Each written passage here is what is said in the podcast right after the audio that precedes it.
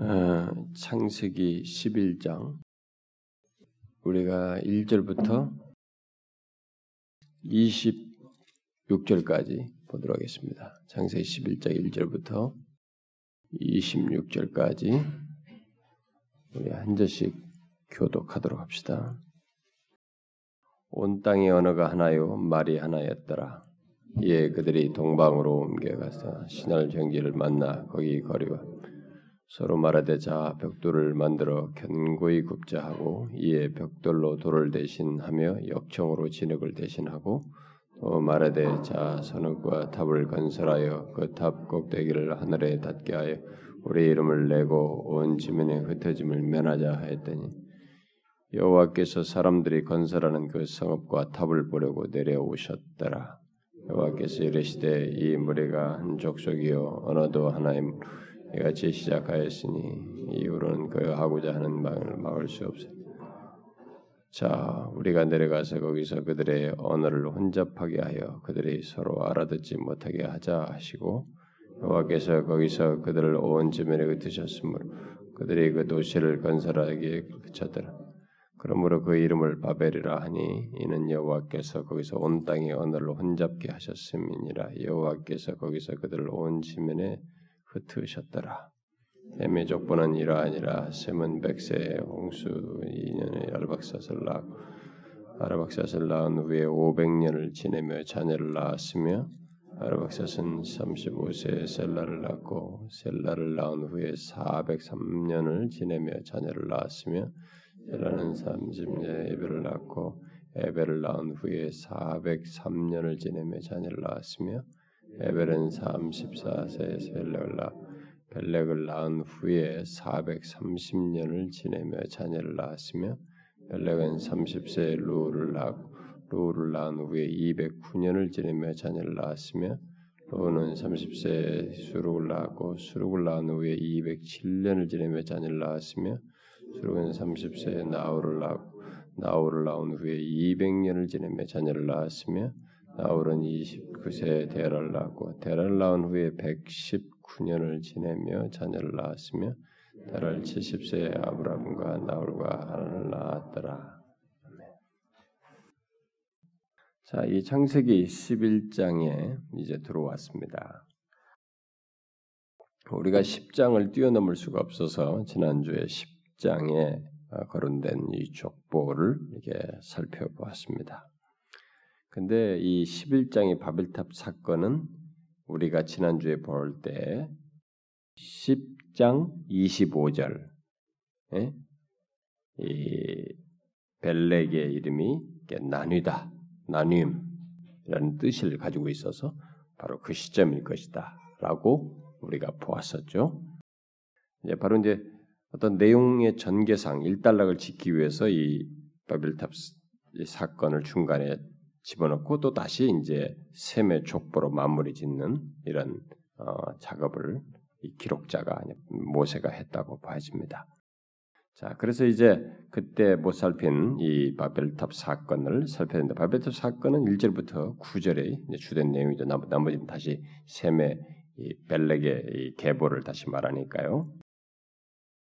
자, 여기서 어, 먼저 이제 1절부터 4절을 좀 보면은 여기서 바벨탑이 어떻게 해서 시작됐는지 그것을 보게 됩니다. 우리가 이 본문의 바벨탑 사건을 이해하기 위해서 노아 홍수 이후를 노아 홍수 나고 난 그 이유를 잠시 이렇게 생각해 볼 필요가 있는데 자 노아의 방주가 이 아라렛 산에 머물렀습니다. 이게 둥둥 떠다녔기 때문에 이게 아라렛 산에 머무는데 우리가 지금 아라렛 산이 어디냐 해가지고 지금도 무슨 뭐 터키의 그 지금 만년설이 있는 터키 위쪽에 산에 만년설이 있는 어, 거기에서 뭐 흔적이 지금도 있다. 뭐 거기가 이름이 아라라시다. 뭐 이렇게 하면서 지금도 주장을 하고 뭐 그렇습니다만은 아, 일단 이 산에 걸터 있기 때문에 아마 이 산맥자락에 어디에 이게 떠 있다가 거기에 안착된 것으로 보여지죠.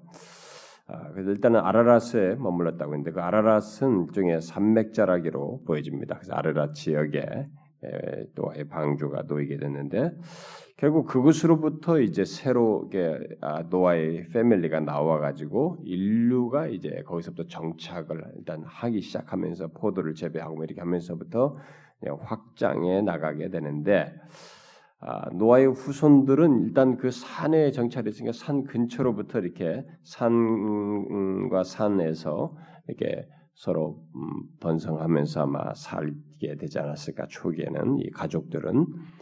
아, 그런데 주위가 산으로 이렇게 둘러싸여 있었기 때문에 아, 서로 이렇게 뭐 떨어져서 이렇게 몰라볼 정도는 아니었고 음, 왜냐면 산으로 둘러싸여 있는 그 범주 안에 이렇게 서로가 떨어져서 있었을 것이기 때문에 아, 그럴 게 서로 떨어질 염려는 없었던 것으로 보여집니다.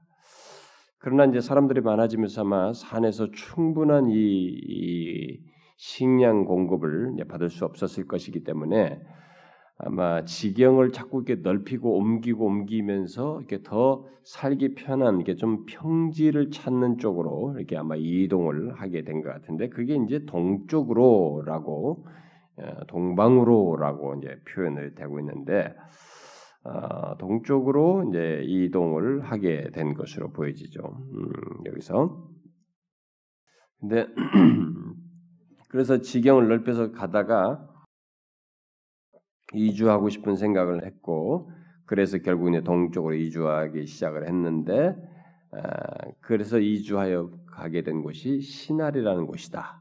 신할. 그럼 신할이 어디냐라고 할 때이 신할이라고 하는 평원을 발견한 건데 평지를 막다 없는 평지를 본 것이죠. 그쪽으로 사람들이 다 이제 이동을 이제 하게 된 것인데 사람에 따라서 뭐 학자들 따라서 주장이 다릅니다만 이 바벨 아, 신할 땅은 이 바벨론과 이 바벨론 옆에 있는 주변국들이 쭉 번성했던 그 지역으로 말한다고 말하기도 하고 넓게는 메소포타미아 지역 전체를 말한다고 주장하기도 하고 또 어떤 사람은 이 바벨론과 수메르 지역을 아, 말한다고 어, 주장하기도 합니다.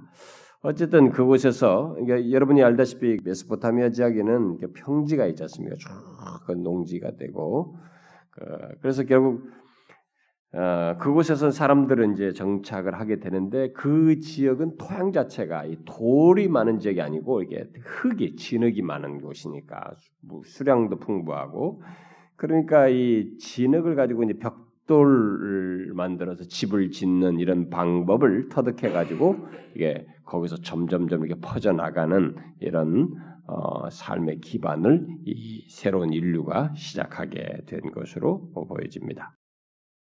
자, 산에 살 때는 이게 돌을 이용해서 집을 짓고 그걸 깎아서 치든 뭐 어쨌든 간에 짓는 것이었지만 평지에서는 이 진흙을 쉽게 구하는데 이 진흙을 아, 구하다 보니까 이게 진흙으로 흙을 빚었는데 여기에 습기가 있으니까 이것을 단단하게 하기 위해서 아마 굽는 방법을 생각해낸 것 같고 뭐 이렇게 하면서 결국은 벽돌이라고 하는 것을 만들어낸 것인데 이런 것은 아, 우리 우리 입장에서 보면 그냥 그냥 우연하게 어쩌저쩌 나온 것 같지만 가히 혁명적인 방법입니다. 당시로는 오늘날로 말하면 뭐 예, 전동 타자기 치다가 이 컴퓨터가 개발되는 것과 같은 뭐 그런 것이라고 볼 수 있는 거죠. 아주 그냥 각 진보하는 일종의 그런 거예요. 인간의 창작에 의해서 자연적으로 있는 것이 아니라 거기에 인간의 머리를 써서 실용적이고 생, 어, 효과적인 그런 것을 만들어낸 것이니까 어, 그런 아주 가히 혁명적인 변화라고 볼 수가 있겠죠. 그래서 이런 벽돌을 구워서 이제 사용하게 되죠. 거기다 대고 역청 이런 우리가 흔히 뭐 아스팔트 종류로 말하는 거잖아요. 아스팔트처럼 이게 아스팔트 깔 때 보면 막 그 실푹 검은 그 타르 타르 된 거 있잖아요. 그런 거 같은 거죠. 음. 그런 것을 발견해 가지고 아마 반죽으로 어, 이용하기도 한 것 같습니다. 함께 이용해 돼. 이런 재료들을 사용하면서 그들의 생활이 한결 편안해 쉬워진 거죠. 이게 용이해진 거죠. 우리도 편리해진 거 있잖아요. 우리가 살다가 이게 뭐 새로운 거 발견하면 더 편리해잖아. 컴퓨터를 발견해서 좀 뭐가 타다치다가 편리해지는 것처럼 글 쓰다가 이게 뭔가 더 생활에 더 편리해지는 이런 진보를 이들이 이제 갖게 된 것이죠. 자, 그런데 이제 이들이 거하게 된 이 평온은 끝없이 뭐 그렇게 많은 인구가 초기 아니니까 이게 이러하지만 이들이 막 끝없이 펼쳐지는 평원이었을 것으로 이제 보여지죠. 그래서 이들은 계속 퍼져나갈 수 있었습니다. 얼마든지 더 원하면 더 저쪽으로 가서 더 넓고 넓고 또 개발하면서 뭐 자기들이 원하는 집도 지으면서 막 이렇게 더 퍼져나갈 수 있는 원하기만 하면 얼마든지 퍼져나갈 수 있었습니다. 오늘날 같으면 막, 막 달려가지고 막 내 땅 하면서 팍팍팍 찍어가지고 어? 자기 땅의 경계선을 막 짓고 날릴 텐데 이때 이들은 그렇게 하지 않았습니다. 여러분 서부 개척 시대도 어, 가서 영역 표시하고 돌아오라. 너무 멀리 가면 못 돌아오는 게 돌아오는 시간까지만 영역표 뭐 슈라고 말 타고 가지고 깃발 꽂고 또 깃발 꽂고 이렇게 해서 저녁 시간에 돌아오면 그게 자기 땅으로 되는 서부 개척 시대에 막 그런 것도 있었다고 합니다만은 뭐 오늘날 우리들에게 땅이땅 하면 우리는 막 귀가 반짝 거리는 우리나라의 사람들에게 있어서 짧은 평지이고 마음껏 하는 뭐 얼마나 엄청나겠어요. 근데 이들은 그러지 않았습니다. 오히려 정반대였습니다. 이게 재밌는 장면이에요. 이 사람들은 멀리 이게 흩어져 가지고 서로 떨어지는 것을 두려워해서 안 나갔어요. 퍼져나가질 않았습니다. 이게 아주 재밌는 장면입니다. 그러니까 이 두려움 때문에 안 나간 것이죠. 그들은 계속해서 흩어지다가 땅에서 자신들이 어디선가 이렇게 위험에 노출되고 또 사라져 버릴지도 모른다고 하는 이런 두려움들을 갖게 되고 걱정들을 하게 된 것 같습니다.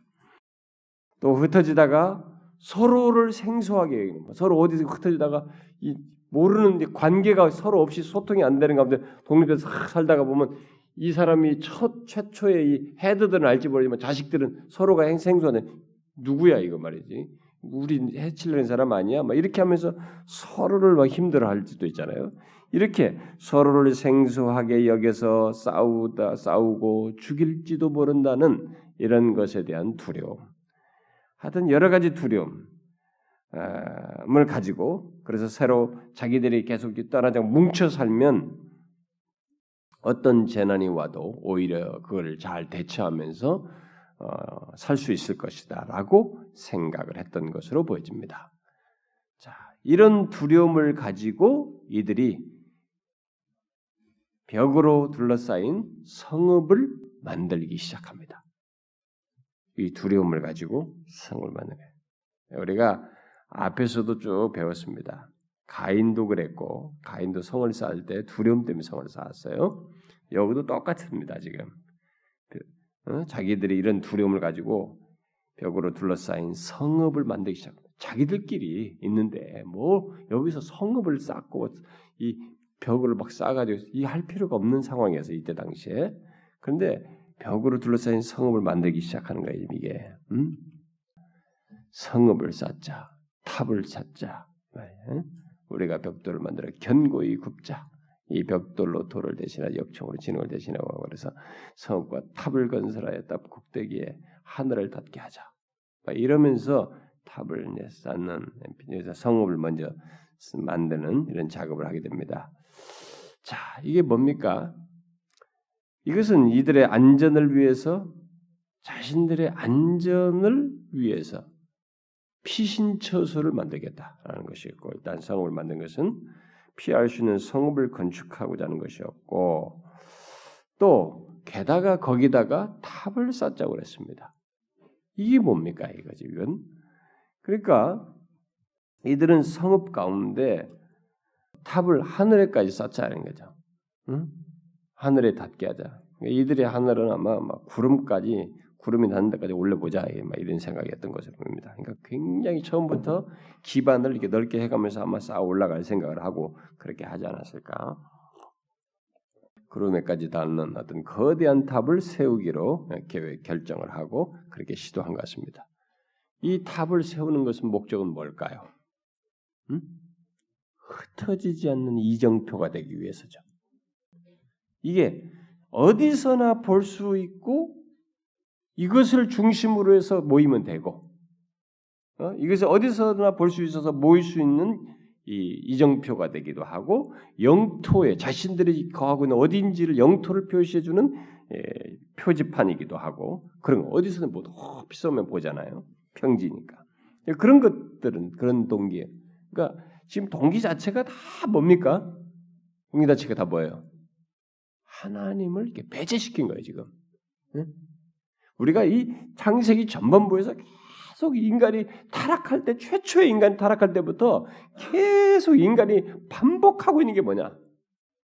이렇게 노아의 홍수 이후에 그 홍수로 심판 다 해가지고 거기서 이 가족 다 구원해주고 이 구족 가족을 통해서 언약을 세워주고 이렇게 땅에 다시 번성하고 충만하라고 이렇게 해서 세워줬어도 인간들이 또 다시 반복하는 게 뭐냐 이게 하나님을 배제하는 거예요. 하나님을 배제한 채 자신들의 안전책을 만들어 보겠다는 것입니다. 하나님 하나님만으로는 못 믿겠다는 거지. 하나님을 배제한 채 자기들의 어떤 안전과 이 어? 살 길을 찾아보겠다는 거죠. 안전책을. 참 그래가지고 이들이 그런 표시로 그걸 세우고 그래서 서로 흩어지지 않고 서로 생소해지지 않을 수 있도록 응? 그런 목적으로 이렇게 탑을 세우는 것이죠. 이렇게 함으로써 이들은 땅에서 아, 파멸을 당하지 않을 것을 생각합니다. 더 이상 멸망하지 않고 어? 그런 것을 생각하는 것이죠. 자, 이들은 여기 보니까 음, 서로 말하죠. 이게 언어가 하나이고 언어와 말이 하나여가지고 한 말 하나에도 한 언어를 쓰면서 통일된 마음을 가지고 서로 말하되 자 이렇게 이렇게 하자 굽자 하고 서로가 일치된 마음을 갖고 있습니다. 야, 이 참 재밌습니다. 이, 이 사람들이 사람들이 많아졌는데 이들이 같은 언어를 쓰면서 이렇게 서로가 같은 마음을 가지고 있어요. 응? 서로 말하되 우리가 이렇게 이렇게 하자. 모두가 그렇게 생각합니다. 통일된 마음을 가지고 있습니다. 이게 얼마나 좋습니까, 여러분? 이렇게 의견 일치된다는 것만큼 얼마나 엄청납니까? 여기가 일치됐어요. 모두가 마음을 통일된 마음으로 같이 이렇게 하자 일치됐습니다. 근데 잘 보세요. 어떤 쪽으로 일치된 마음을 갖고 있습니까? 어떤 쪽으로? 어떤 쪽으로 통일된 마음을 가지고 있어요? 응? 하나님을 함께 경배하기 위해서? 아니죠. 야, 그러면 얼마나 좋을까? 응? 그 통일된 마음으로 우리가 야 이전에 우리가 하나님께서 우리를 이렇게 해서 구원하셨으니 이제는 우리가 더 하나님 외에는 우리의 살 길이 없다. 우리의 안전은 하나님 외에 없다. 우리의 경험 삼아서 우리가 한 마음으로 하나님을 경배하자. 이 모든 것에 이 아름다운 전을 짓고 뭐 이렇게 하면서 하나님을 중심하자. 이렇게 일치된 마음이 통일된 마음이 그쪽으로 향했으면 얼마나 복됐겠어요. 근데 인간은 안 그렇습니다. 인간의 통일된 마음은 이상스럽게 부정적인 쪽으로 흘러갔어요. 역사를 보면 죄 짓는 쪽으로 갔습니다. 야, 정말 어렵죠. 죄 짓는 쪽으로 갔습니다. 그들은 함께 이게 결합하고 함께 이렇게 하는 것을 통해서 힘을 갖고 이 결합된 웅집된 힘을 가지고 서로를 보호할 수 있다고 생각한 것입니다. 그, 그런 것의 뜻을 같이 해서 한 마음이 된 것입니다. 그러나 여러분 잘 생각해 보시면 이렇게 할 필요가 있었어요? 자신들의 안전을 위해서 이렇게 우리가 이렇게 이렇게 하자. 그러면 성을 쌓고 탑을 쌓자 하면서 이렇게 서로 힘을 결집시키면서 자신들을 서로 보호할 수 있다고 또 보호하려고 하는 이런 노력을 할 필요가 있었느냐라는 거예요. 이럴 필요가 있어요? 이럴 필요가 없었습니다. 지금 이 상황에서는. 왜냐하면 이 땅에서 사라질 것을 두려워할 필요나 이유가 정말 과연 이들에게 있었느냐? 노아의 언약이 뭡니까? 하나님께서 노아의 언약을 통해서 뭘 말했어요? 종말이 올 때까지 너희들을 멸망시키지 않는다는 거였어요. 하나님이 약속했습니다. 인간의 생명을 사람들과 동물들로부터 보호하시겠다고 했습니다. 그게 노아의 언약이에요. 그런데 이들이 정반대. 아니 그럴 필요가 없는데 스스로 이렇게 두려워해서 막 이런 거예요. 야 이게 우리에게 문제입니다. 이게. 그래서 여기서 우리가 생각할 것은 두려움이에요. 두려움. 이 두려움입니다. 이들의 두려움은 결국 그런 하나님과 그의 약속을 노아의 언약을 통해서 말씀하신 그 하나님, 바로 그분의 약속을 믿지 않음으로써 생겨난 것이고, 그렇게 믿지 않으니까 그 두려움이 커져서 스스로 살아보겠다고 그냥 사람으로부터 뭘 자기를 보호하겠다고 이런 일을 스스로 하는 거예요. 우리가 서로 몰라서 서로 죽이는 뭐 이런 염려들 하고 별 걱정을 다 하면서 이렇게 하는 거예요. 여러분 이건 지금도 마찬가지입니다. 하나님과 그의 약속을 믿지 않으면 뭐예요? 그걸 믿지 않는 사람에게는 또 그걸 아는 사람이라도 들었던 사람이라도 자신의 삶 속에서 믿지 않으면 뭐가 생겨요? 두려움이 생깁니다. 이 두려움은 자기로 하여금 다구치게 만듭니다. 내가 살 길을 찾도록 만들어요. 하나님과 그의 약속을 믿지 않으면 인간은 두려움을 갖게 되어 있습니다. 인간 존재가 원래 그래요. 하나님 없이는 안식을 못하는 존재이기 때문에 하나님과 그의 약속을 믿지 않으면 인간에게는 그 안식하지 못하는 가운데 생기는 두려움이 있어요. 이 두려움이 사람을 잡아먹는 겁니다. 어떻게 하면 이 두려움을 해소시키기 위해서 자기로 스스로 살 길을 모색하는 거예요. 성을 쌓는 것이지. 돈을 비축하는 거지. 뭔가 건강을 내 스스로 챙겨보는 거지. 뭔가를 막 스스로 해보는 거예요. 자기가 안전책을 다 찾아보는 겁니다. 천만의 말씀이에요. 그게 안전책이 아니에요. 하나님이 언약 맺었잖아요. 그 하나님과 그분의 언약을 믿는 것이 중요한 거예요. 응? 이걸 믿는 것이 중요한 거예요. 아니 그동안 경험을 했잖아. 보여줬잖아요, 지금. 지금까지 보여준 게 뭡니까? 노아의 언약 이전까지 쭉 보여준 게 뭐냔 말이에요, 하나님이. 하나님이 살린다. 응? 잘 보세요. 여러분 자신들도 보세요. 여러분들이 살면서 두려움이 어디서 와요? 미래에 대한 두려움, 뭐에 대한 두려움, 두려움, 두려움, 두려움. 언제 발생됩니까? 그 두려움의 근원이 어디입니까? 잘 보세요. 예수를 믿는 사람이 예수를 믿으면서도 삶과 인생에서 두려움이 어디서 오느냐 이거예요. 눈에 보이는 것과 현실과 막 미래와 이런 것들을 막 염려하는으로써 이 염려는 하는데 하나님은 없어. 그분과 그분의 말씀은 의지하지 않아. 그걸 신뢰하지 않아. 이미 자신이 그 상태에 있는 거죠. 그 상태에 있으니까 이 앞에 있는 조그마한 바람 소리도 두려움을 야기시키고 내일 일어날 것 같은 미래에 대한 생각조차도 두려움으로 작용하고 모든 것이 다 두려움으로 작용하는 거예요. 조그마한 것조차도 다 두려움으로 작용되는 거예요. 하나님과 그의 약속을 믿으면 왜냐하면 하나님이 이 우주 만물에 내 옷깃을 스치며 내 옆을 지나고 내가 만나는 사람 내게 허락되는 시간 속에서 있는 환경과 모든 것과 이 신할 평지와 그리고 산간과 모든 것을 창조하시고 허락하신 분이 하나님이시고 거기서 살게 하시겠다고 약속하신 것도 하나님이시기 때문에 그 약속을 이루실 하나님을 믿을 것이면 두려움이 없는 거예요. 근데 그걸 배제하니까 이걸 안 믿으니까 불신하니까 두려움이 오고 이 모든 상황이 다 두려움의 요소로 자극제가 되는 거지. 그러니까 거기서 자기 스스로 살 길을 모색해 보는 거예요. 이런 일을 하는 겁니다. 이건요 지금도 마찬가지예요. 오늘날도 우리도 마찬가지입니다. 우리가 언제 두려움에 빠지며 스스로 살 길을 모색하면서 그것도 불안해가지고 안달하느냐? 하나님과 그의 약속을 믿지 않으면 돼요. 잘 보세요.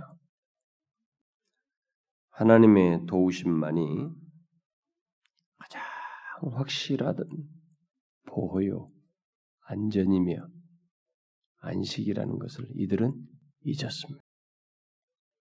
노아의 가족들은 사면의 물 외에는 보이지 않는 세월을 오랫동안 했습니다.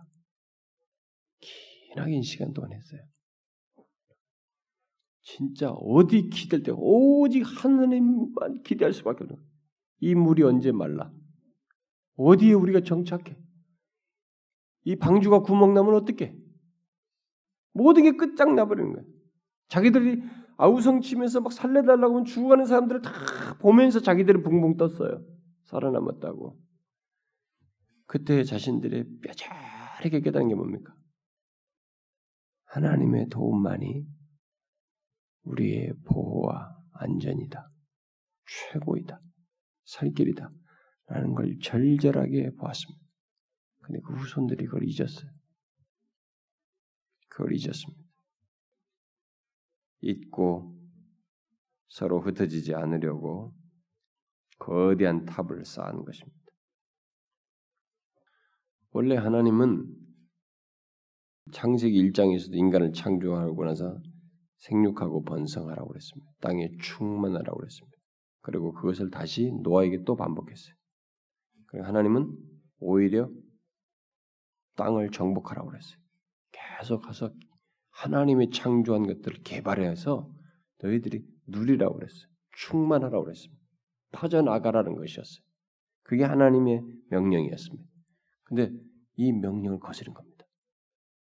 그이 명령을 자기를 하나님을 배제하고 나니까 자기들이 자동스럽게 어기게 되는 거죠. 이상스럽게 오히려 안 떠나는 거예요. 더 결집하려고 하는 거지. 이 명령을 어기는 거예요. 결국 불순종한 거죠. 직접적으로 불순종한 것입니다.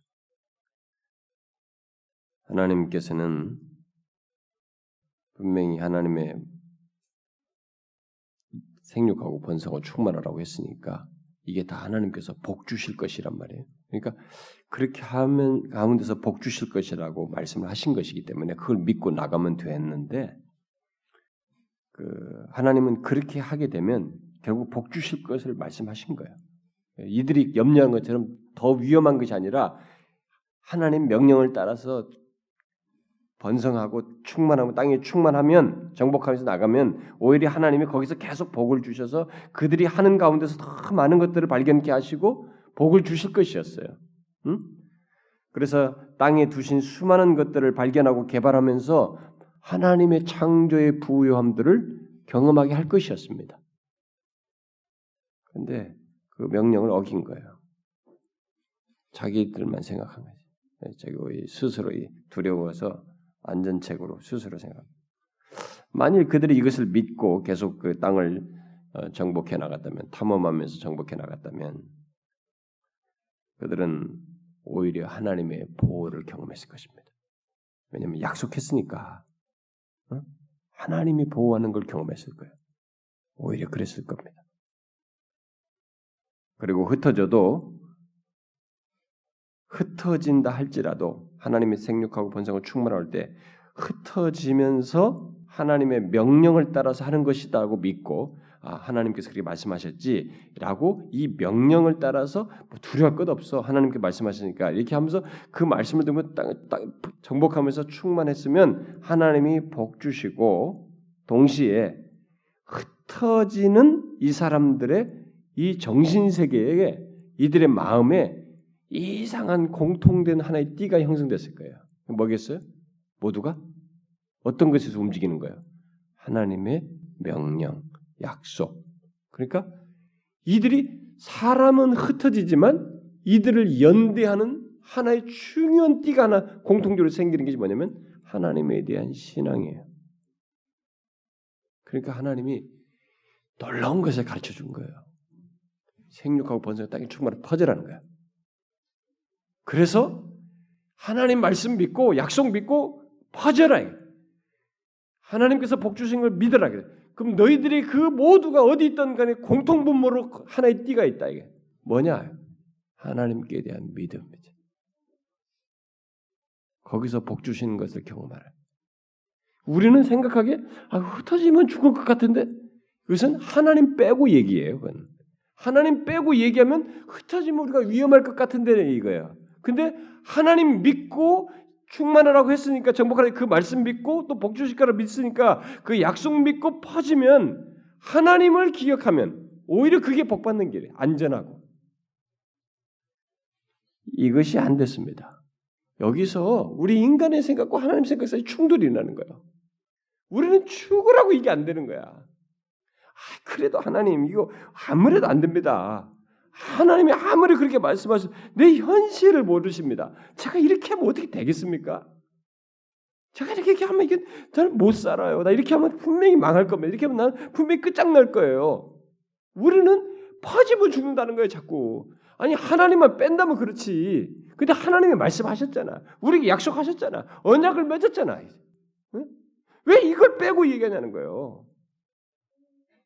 이게 지금 여기서 이 결정적인 문제예요. 이 11장에서 나오는 이 바벨탑 사건이 발생의 결정적인 원인입니다.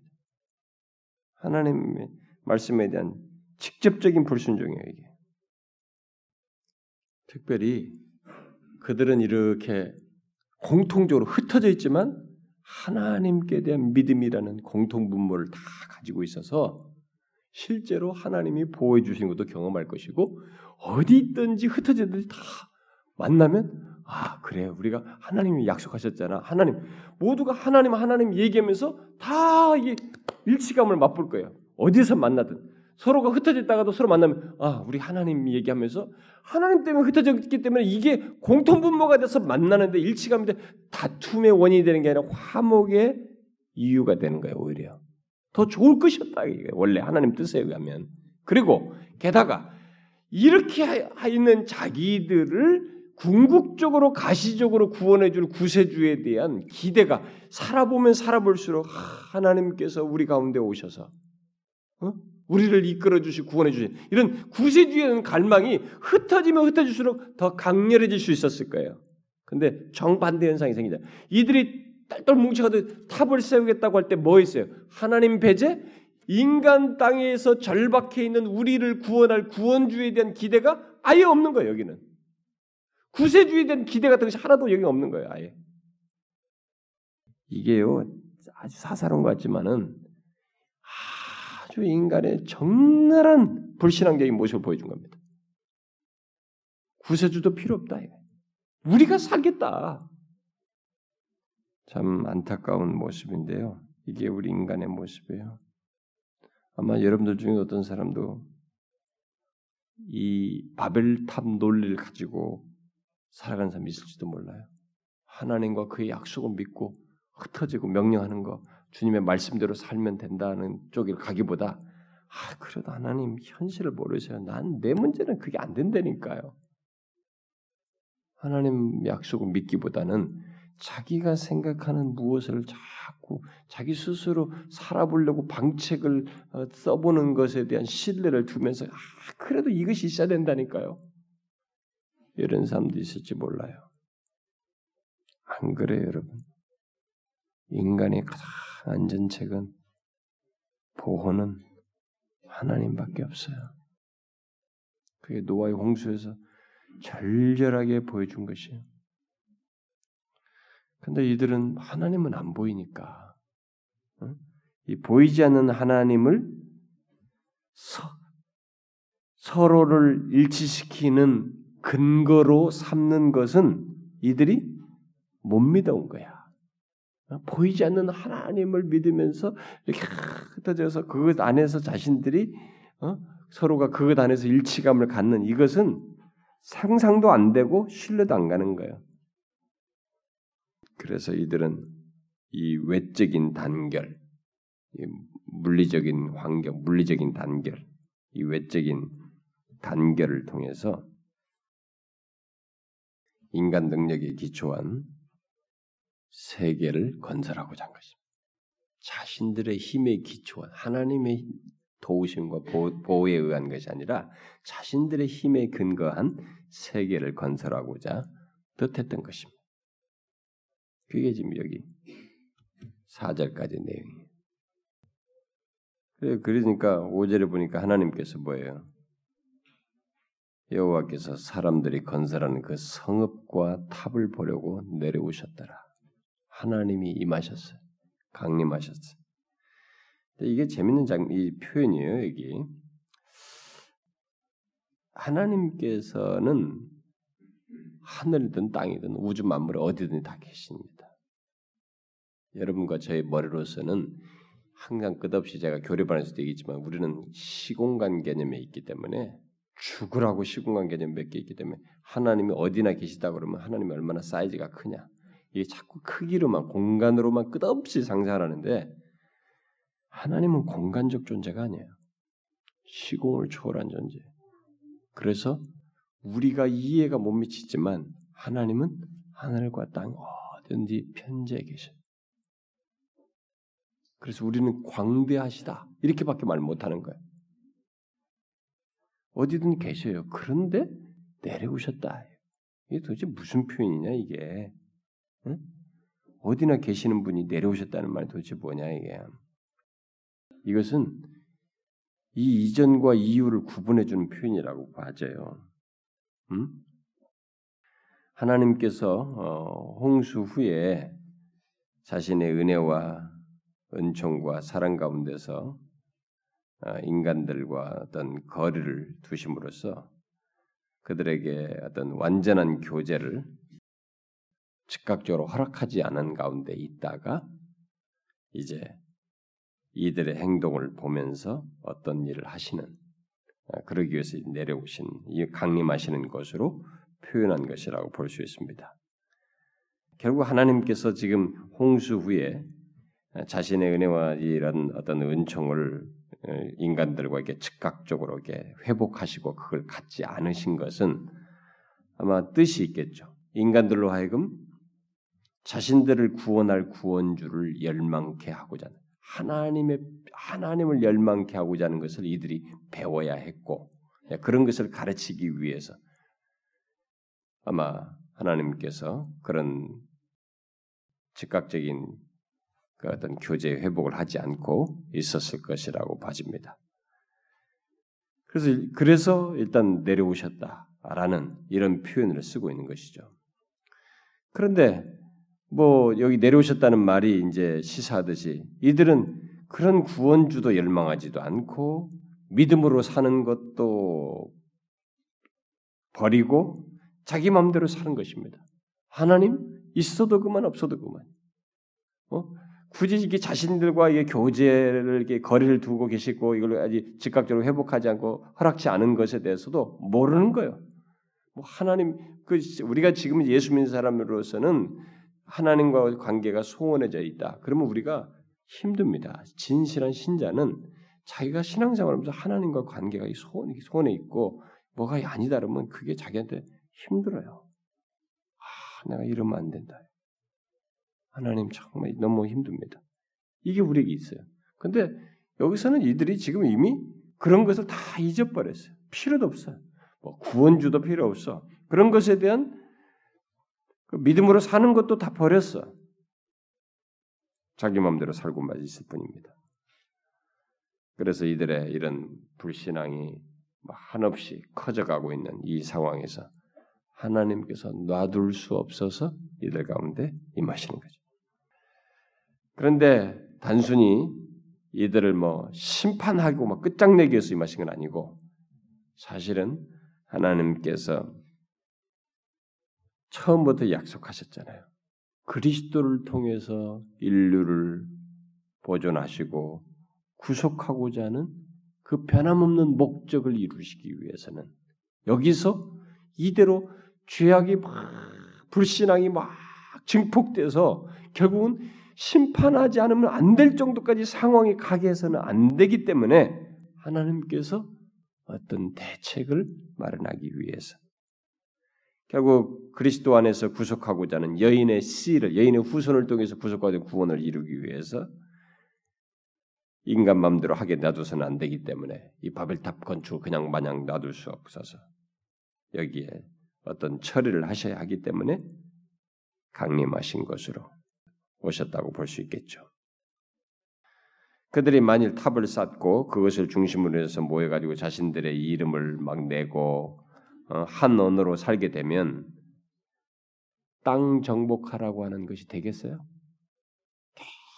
계속 여기서 어디든지 이 보이는 탑 거기를 안 벗어나려고 그 범주에서 계속 그 중심으로만 모일 거 아니야.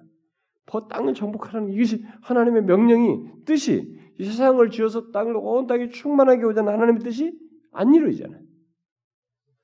그냥 둘 수 없는 것입니다. 게다가 이렇게 있으면 자신들이 모든 살 길과 구원받을 수 있는 안전길을 다 모색하면 자신의 힘의 기초에서 건설한 세계에 있으니 자신들을 죄 가운데 있는 자신들을 구원할 구원주에 대한 기대 같은 거 가질 수 있겠느냐 이거예요. 구원주 같은 거 필요 없어요. 그래서 지금도 인간들 중에는요. 자기가 스스로 살 길을 나름대로 다 모색했던 사람, 모색했다고 생각하는 사람들은 그리고 안전책이 있다고 믿는 사람들은 구세주 필요를 못 느껴요.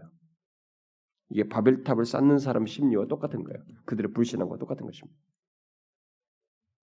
그래서 오늘날 우리 한국 교회가 서서히 배불러지잖아요. 이것도 우리가 위험해져요. 제가 볼 때는 우리들이 이게 안전하다고 자꾸 생각하는 거예요. 그렇게 절박하지 않고 하나님이 절박하게 필요하지가 않은 거야. 응? 우리가 뭐 조국교회에서 기도합시다, 멀리서 기도합시다. 누가 요즘 절박하게 기도합니까? 그리고 그래도 기도 안 해도 여전히 상황은 괜찮고 먹고 사는데 문제가 있고 그냥 대충 괜찮은데 뭐 절박하다고 할 필요가 나한테 아직 못 느껴지는데 뭐 왜 기도하냐 이거야. 하라고 하면 하겠다 이거야. 합심 기도 하면 어디 한번 집단 모의를 하겠다 이게. 그럼 누가 거기서 맥킬킨이나 했던 사람들처럼 어디 처박혀가지고 며칠씩 자기들끼리 모여서 계속 끊임없이 하나님께서 이 우리에게 은혜를 주기까지 철저하게 하면서 은혜를 구하는 마음이 어디 생기냐 이게 안 생겨요. 그게 이 바벨탑 사람 는 사람들의 불신앙 심리예요. 그 지금도 그런 것입니다. 나름대로 자기가 살 길에 안전책이 있다고 하는 사람들은 그걸 도모하는 사람들은 자기 힘에 근거해서 뭘 하는 사람들은 구세주 필요 없는 거예요. 이들이 그런 거예요, 지금. 구세주 필요도 못 느껴. 그래서 하나님이 이거 놔두면 안 되는 거예요. 응? 죄악이 더 쌓여져서 결국 자신의 성품상 이들을 가만히 놔주지 않으면 심판하지 않으면 안 될 정도의 상태까지 가게 할 수도 없고 어? 여인의 씨를 통해서 구원을 이루셔야 하기 때문에 그냥 놔둘 수가 없었던 것이죠. 그래서 어떻게 해요? 흩어버리기를 원하신 거죠. 흩어야 되겠습니다. 인류를 다시 멸망시킬 수는 없고 흩으셔야 했던 것이죠. 그래서 이 흩으시기 위해서 이제 하나님께서 다음에 행동을 하시죠. 그 6절부터 9절에 이제 앞에서 이들이 그랬잖아요. 이게 성경의 표현이 약간의 이렇게 있잖아요. 이렇게 서로 대조, 서로 평행시키면서 뭔가 은근히 강조해요. 우리가 서로 함께 벽돌을 굽자 이렇게 했잖아요. 그러니까 그걸 보고 이제 하나님도 뭐예요? 우리가 내려가서 이렇게 하자. 저쪽도 우리가 뭐 하자 그러는데 여기도 우리가 하자. 이런 상응하는 표현들을 성경이 하고 있는 거예요. 어떻게 해요? 자, 이때까지만 해도 모든 언어가 인류의 언어가 하나였다고 어, 기록하고 1절과 6절에서 다 말하죠. 이게 뭐 어떤 언어였는지는 잘 모르겠습니다. 언어였는지는 모르겠습니다만 하나님께서는 바로 그 하나된 언어를 혼잡케 함으로써 이들을 흩어버리시죠. 근데 사람들은 이제 뭔가 생각은 있잖아요. 생각은 있는데 그 생각을 전달은 말로 해야 되잖아. 자기가 나름대로 생각하는 걸 말로 표현했는데 상대는 못 알아듣는 거예요. 이런 기현상이 벌어진 것입니다. 그래서 사람들이 서로를 이해할 수 없게 되고 그래서 마침내 서로 서로 나누게 되는 부족들 사이 서로 친밀한 그룹들 사이 자기들끼리 가까이서 교제하던 그룹들 사이로 뭐 서로 나뉘어서 흩어지게 된 것이죠. 결국 어떻게 됐어요? 인간의 뜻을 이뤘어요? 못 이뤘어요? 못 이뤘죠? 인간의 뜻이 이루어지는 게 아닙니다. 인류의 역사는요. 그리고 우리의 삶 속에서 이루어지는 뜻은 우리의 뜻이 아니고 하나님의 뜻이에요. 그런데 인간이 이것 깨닫는데 얼마나 많은 세월이 걸린지 모릅니다. 지금도 우리가 명심해야 됩니다. 이 역사 속에서 이루어지는 것은 하나님의 뜻이지 인간의 뜻이 아닙니다. 인간의 뜻이 이루어지는 것 같아도 그건 하나님의 뜻이 이루어지고 있는 것 중에 사용되고 있을 뿐이에요. 우리의 삶 속에서도 마찬가지입니다. 이루어지는 것은 내 뜻이 아니에요. 하나님 뜻이 이루어집니다. 결국 마침내 이루어지는 것은 하나님 뜻이에요. 근데 이거 깨닫는데 얼마나 시간이 걸리는지 몰라요. 우리들이. 응? 끝까지 내 뜻을 못 버리고 내 뜻을 이뤄보겠다고 나오는데 하나님의 뜻이 이루어지는 거예요. 우리에게 계시로 주신 이 말씀, 이 말씀을 통해서 주신 하나님의 뜻이 이루어지지 우리 뜻이 이루어지지 않습니다. 얼마나 어리석은지요, 우리가. 얼마나 더디 깨닫는지 모릅니다. 이 사실. 이제 사람들은 자신들의 뜻이 다 좌절돼서 땅으로 위에 서로 퍼져 나가기 시작합니다. 하나님이 자발적으로 하라고 그랬는데 안 하니까 이제 언어를 흐트러서 흩어지지 않을 수 없게 돼서 땅에 흩어져 퍼져. 그래서 땅에 충만하게 되는 역사가 시작됩니다. 이 언어 흐트러진 것에 의해서. 그래서 결국 각기 흩어진 종족들이 서로 이제 막 흩어져서 이제 알아볼 수 없게 되는 그런 상태까지도 나아가게 되겠죠. 네, 그들이 근데 그래서 서로가 한때 자신들이 같은 민족이었, 같은 종족이었, 같은 한 부류였다는 사실도 기억지 못할 정도로 이제 흩어지고 언어도 다르니까 서로가 알아볼 수 없는 상태로 퍼져나가게 됩니다. 그러니까 언어도 다르고 알아볼 수 없는 상태가 벌어지니까 때때로 충돌이 생기고 전쟁이 일어나기도 한 거예요. 전쟁이 이제 그래서 발발하기도 하고 서로 끝없는 이제 영토 다툼들 이런 전쟁들이 일어나게 됩니다. 한 개인이 뭐 가인처럼 누가 미워서 한 사람 죽이는 게 아니라 한 그룹이 민족이 집단이 집단을 향해서 전쟁을 하는 이런 것들이 이제 서로 발생되기 시작하게 되죠. 그러나 큰 전쟁, 인류를 전체 멸망케 하는 전쟁은 일어나지 않게 됐죠. 지금까지도 일어나지 않고 있습니다. 왜? 그건 하나님이 막고 계시기 때문에 자신의 약속을 이루시기 위해서 허락치 않고 있는 것입니다. 인류를 파멸케 하는 전쟁은 아직까지 허락지 않고 있습니다. 지금까지 인류 역사 속에 얼마나 큰 집단들이 형성되고 많은 큰 영토를 찾아서 하나로 묶고 큰 제국이 발생했어도 인류가 전체로 멸망할 만큼의 전쟁이 일어나지 않았습니다. 안 일어났죠 아직은. 왜? 하나님이 자신의 약속, 구원의 약속, 여인의 후손을 통해서 궁극적으로 이루어야 할 약속이 남아 있기 때문에 그 약속을 이루기 위해서 그걸 허락치 않은 것입니다. 자 이렇게 해서 인류는 다양하게 아, 퍼져나가게 되고 다양하게 되죠. 그래서 하나님의 창조의 풍성함이 잘 나타나게 되고 종족들, 인종들, 각종 민족들, 나라와 방언과 족속들로 막 생겨나고 형성되지게 되죠. 근데 그들이 다 모두 어, 한 부류였는데 하나님께서 흩어지라고 했던 그 뜻을 따라서 뜻대로 결국 된 셈이죠.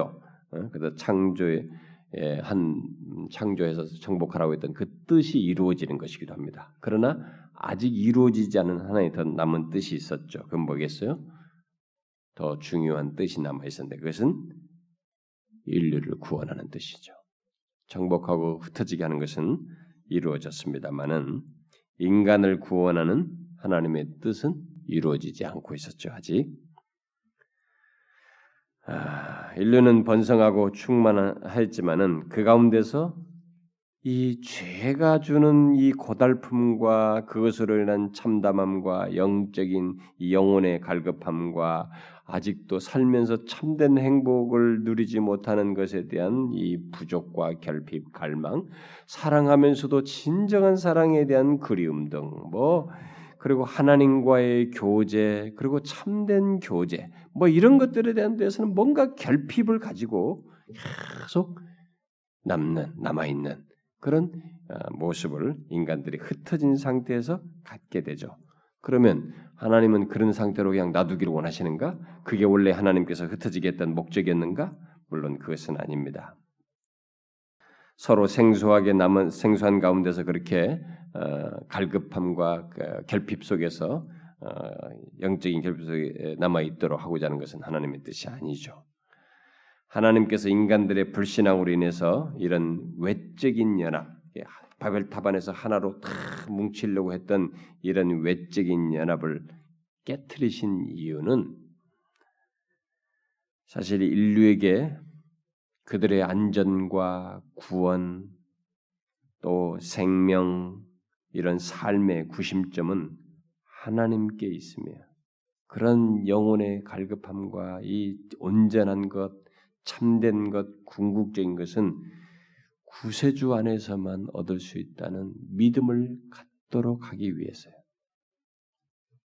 다시 흩으시면서 그 아까 그랬잖아요. 흩어져라.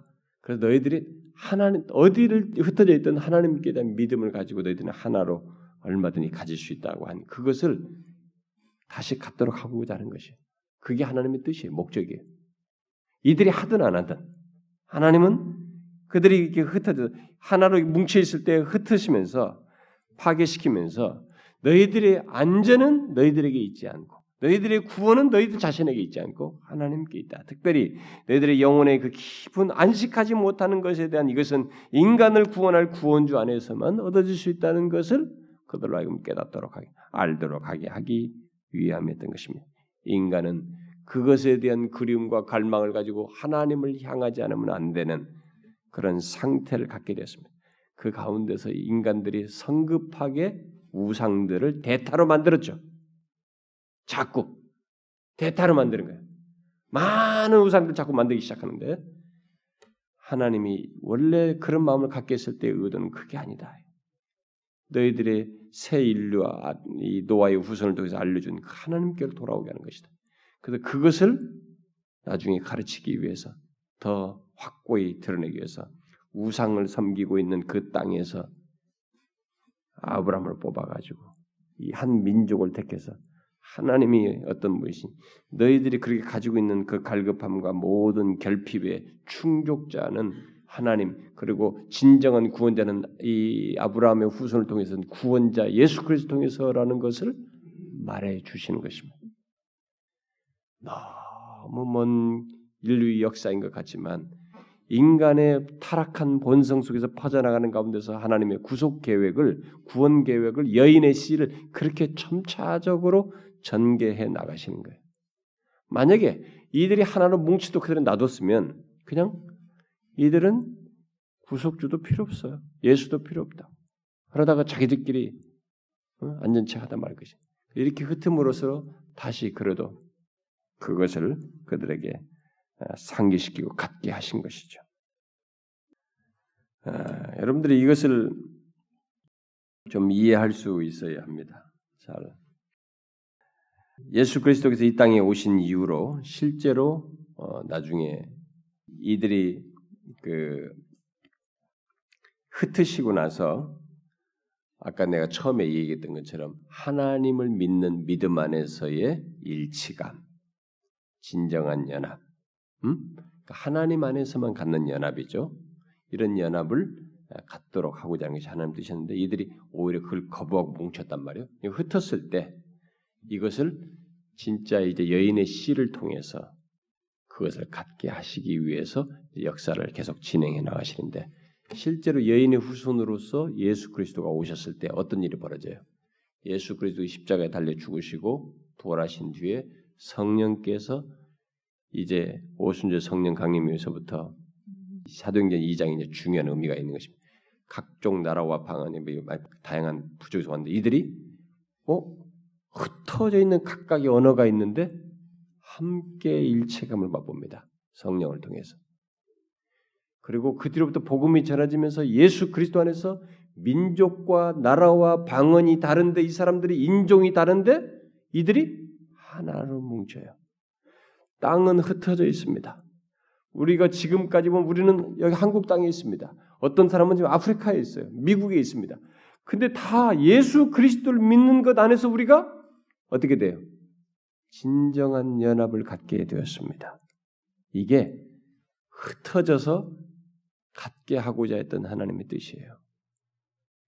이걸 이 사람들이 무시하고 바벨탑으로 거스렸던 것을 하나님께서 흩으시면서 예수 그리스도를 통해서 이것을 이루신 겁니다. 무슨 말인지 알겠어요? 그래서 마침내 이 그걸 진행을 하셔요 이제 이제 역사 속에. 근데 우리는 이제 그것이 실제적인 그림이 진짜구나라는 걸 알게 된 거죠. 흩어졌는데 우리는 여 극동적에 와 있잖아. 그런데 우리가 어디 가서도 예수 믿는 사람 봐요. 싸웁니까? 만약에 흑인인데 이 사람 예수 믿는다 해. 네가 예수 믿어 죽여요? 아닙니다. 예수 믿는 것 때문에 우리가 합쳐져요. 마음이 공유가 됩니다. 일치감을 맛봅니다. 그렇죠? 그렇잖아요. 어?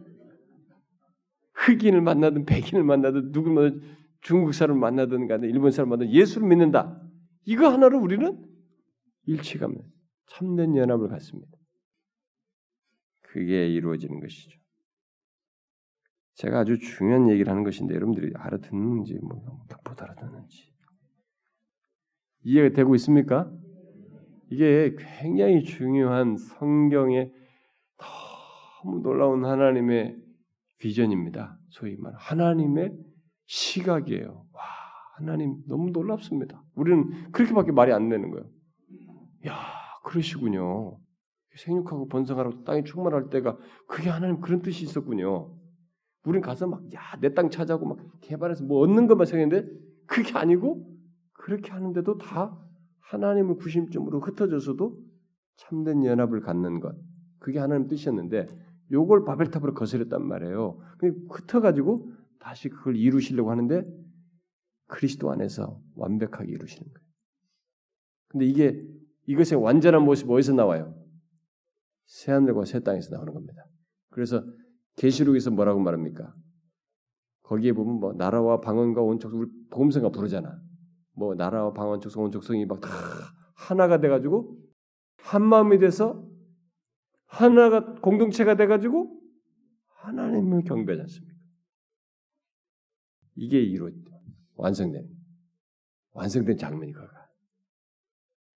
아 하나님이 그리스도 안에서 여인의 씨 안에서 이루시려고 이런 것이었구나. 라는 것을 우리가 보게 되는 것입니다. 굉장한 내용입니다. 굉장한 내용이에요. 그것이 장차 있게 될 겁니다. 그러나 주님이 재림하시고 나서 그런 일이 있게 되는데 재림하기 전에는 이 바벨 때와 같은 이 바벨 탑을 쌓는 이때와 같은 무서운 상황이 일어나게 됩니다. 그때는 어, 적그리스도가 하나님을 대항해서 불신앙의 자리에 올라서게 되고 자기를 중심으로 해서 구심점을 이렇게 쌓아서 하나님을 대항하는 그러니까 바벨탑처럼 하나님 의지하지 않고 하는 쪽을 세력을 형성하는 이런 일이 벌어지게 됩니다.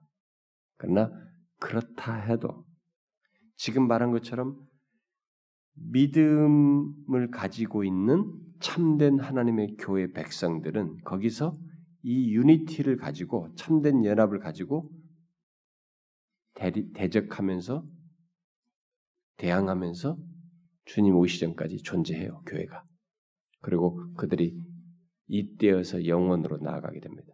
그때 주님이 오시면서 이런 일이 벌어진데 오실 때 이 적그리스도를 계시록 대사로니가서 2장에서 말한 것처럼 멸망시킵니다.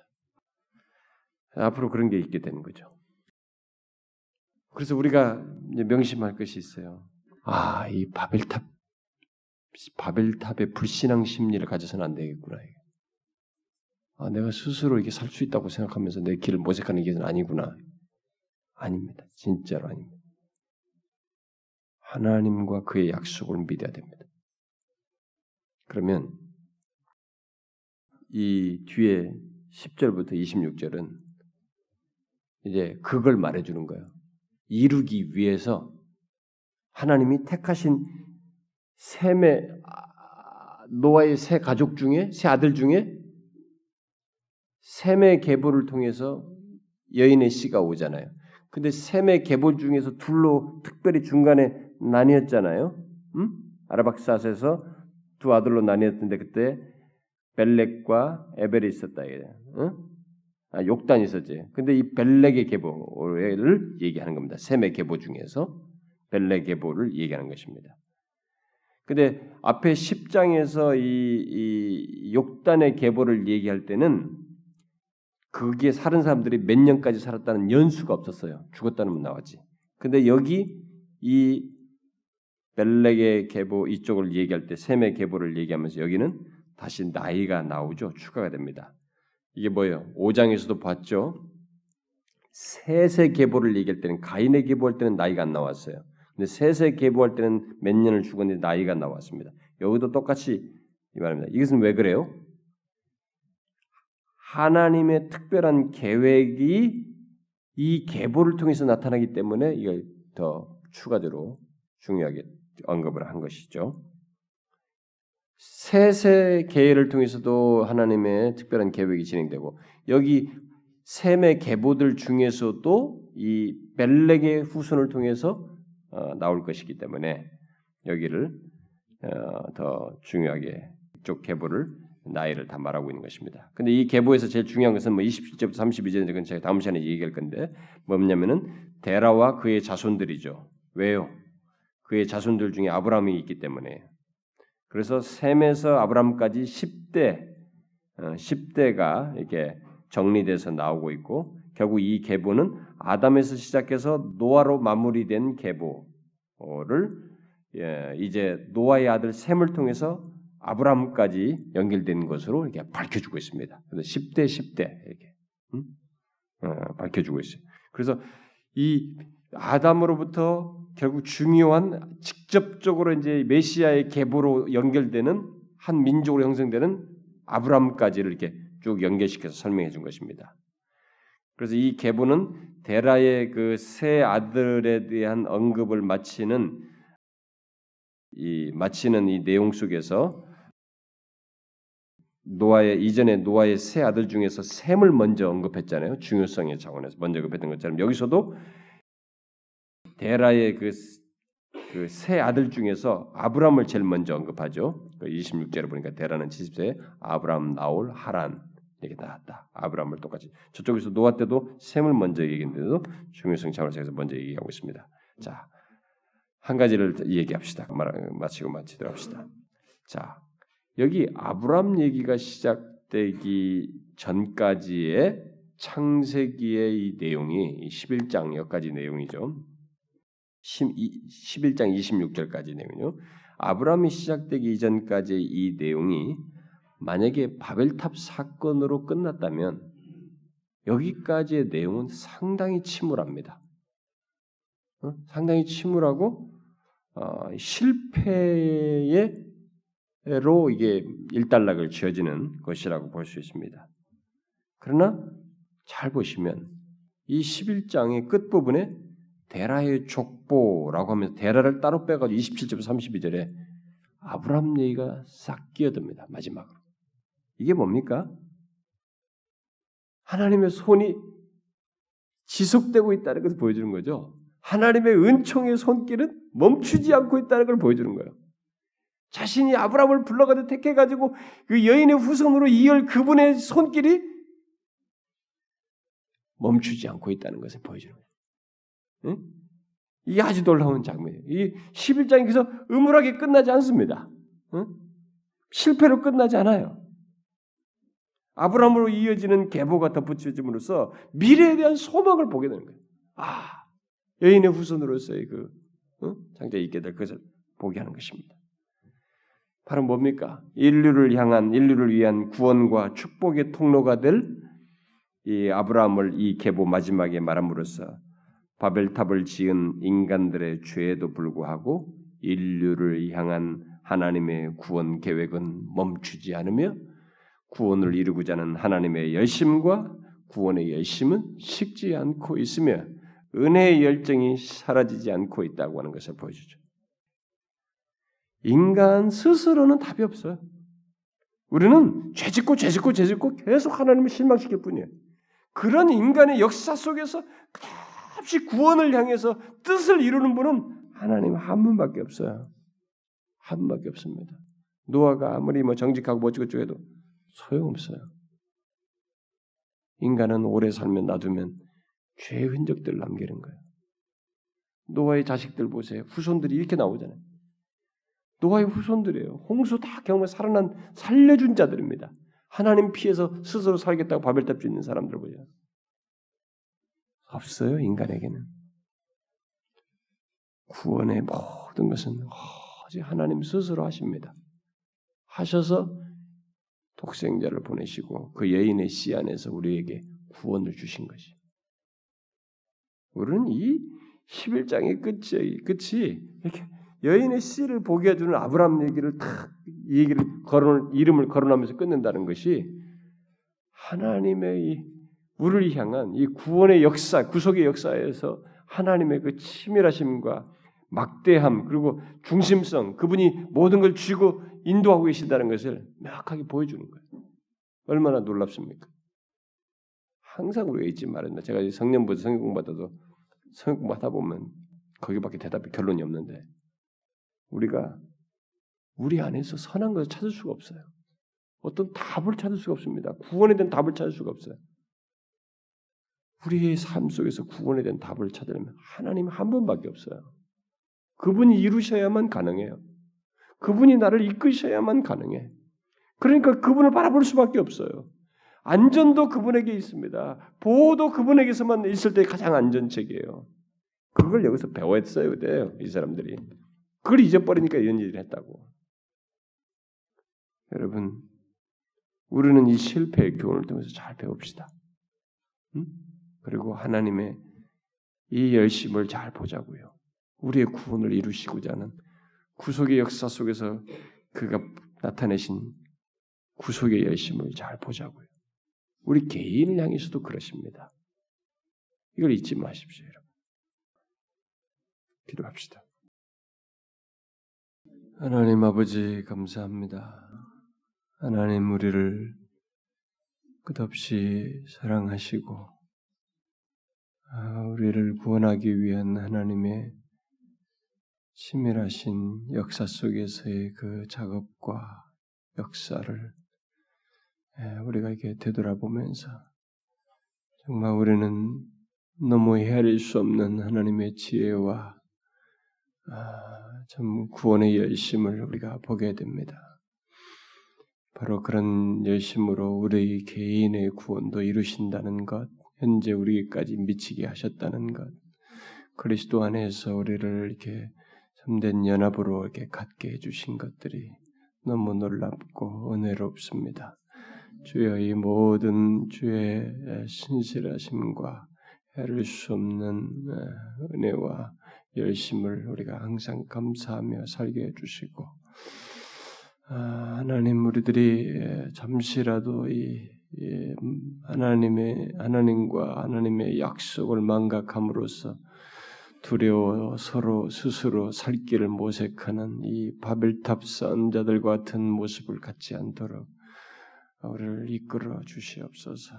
하나님 저희들이 혹이라도 잠시라도 연약하여 그럴까 두렵사오니 우리를 붙잡아 주시고 이끌어 주시옵소서. 여기 모인 사랑하는 지체들 하나님 참 주님 안에서만 우리의 참된 보호 안식이 있음을 진심으로 믿고 하나님과 그의 약속을 굳건히 믿고 나아가는 저희들 되게 하여 주옵소서. 우리가 하나님께 대한 믿음을 저버리게 되면 그때부터 우리는 두려움에 사로잡히게 될 것이고 불신앙의 길로 자꾸 빠져들어가게 될 것이온즉 하나님과 주님의 말씀을 붙들고 믿고 나아가는 저희들 되게 하옵소서. 오늘 우리가 함께 구한 기도를 들어주시고 특별히 여기에 모인 각 지체들의 형편과 처제를 좀 돌아보아 주십시오. 저들이 기도하는 절박한 것들이 있습니다. 하나님 저들의 간구 소를 들어 주십시오. 하나님께서 가장 기뻐하시는 것을 무엇인지 주님이 아십니다.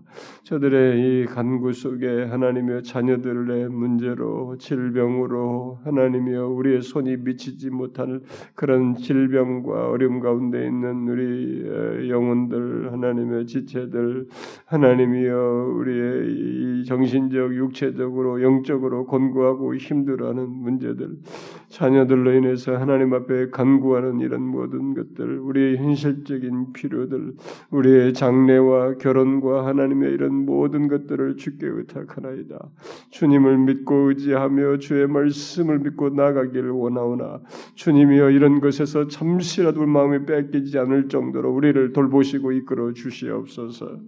하나님이여 여기 속한 모든 사랑하는 지체들의 개인적인 간구소를 귀담아 들으시고 주님의 선하신 뜻을 따라 응답하여 주시옵소서. 예수 그리스도의 이름으로 기도하옵나이다. 아멘.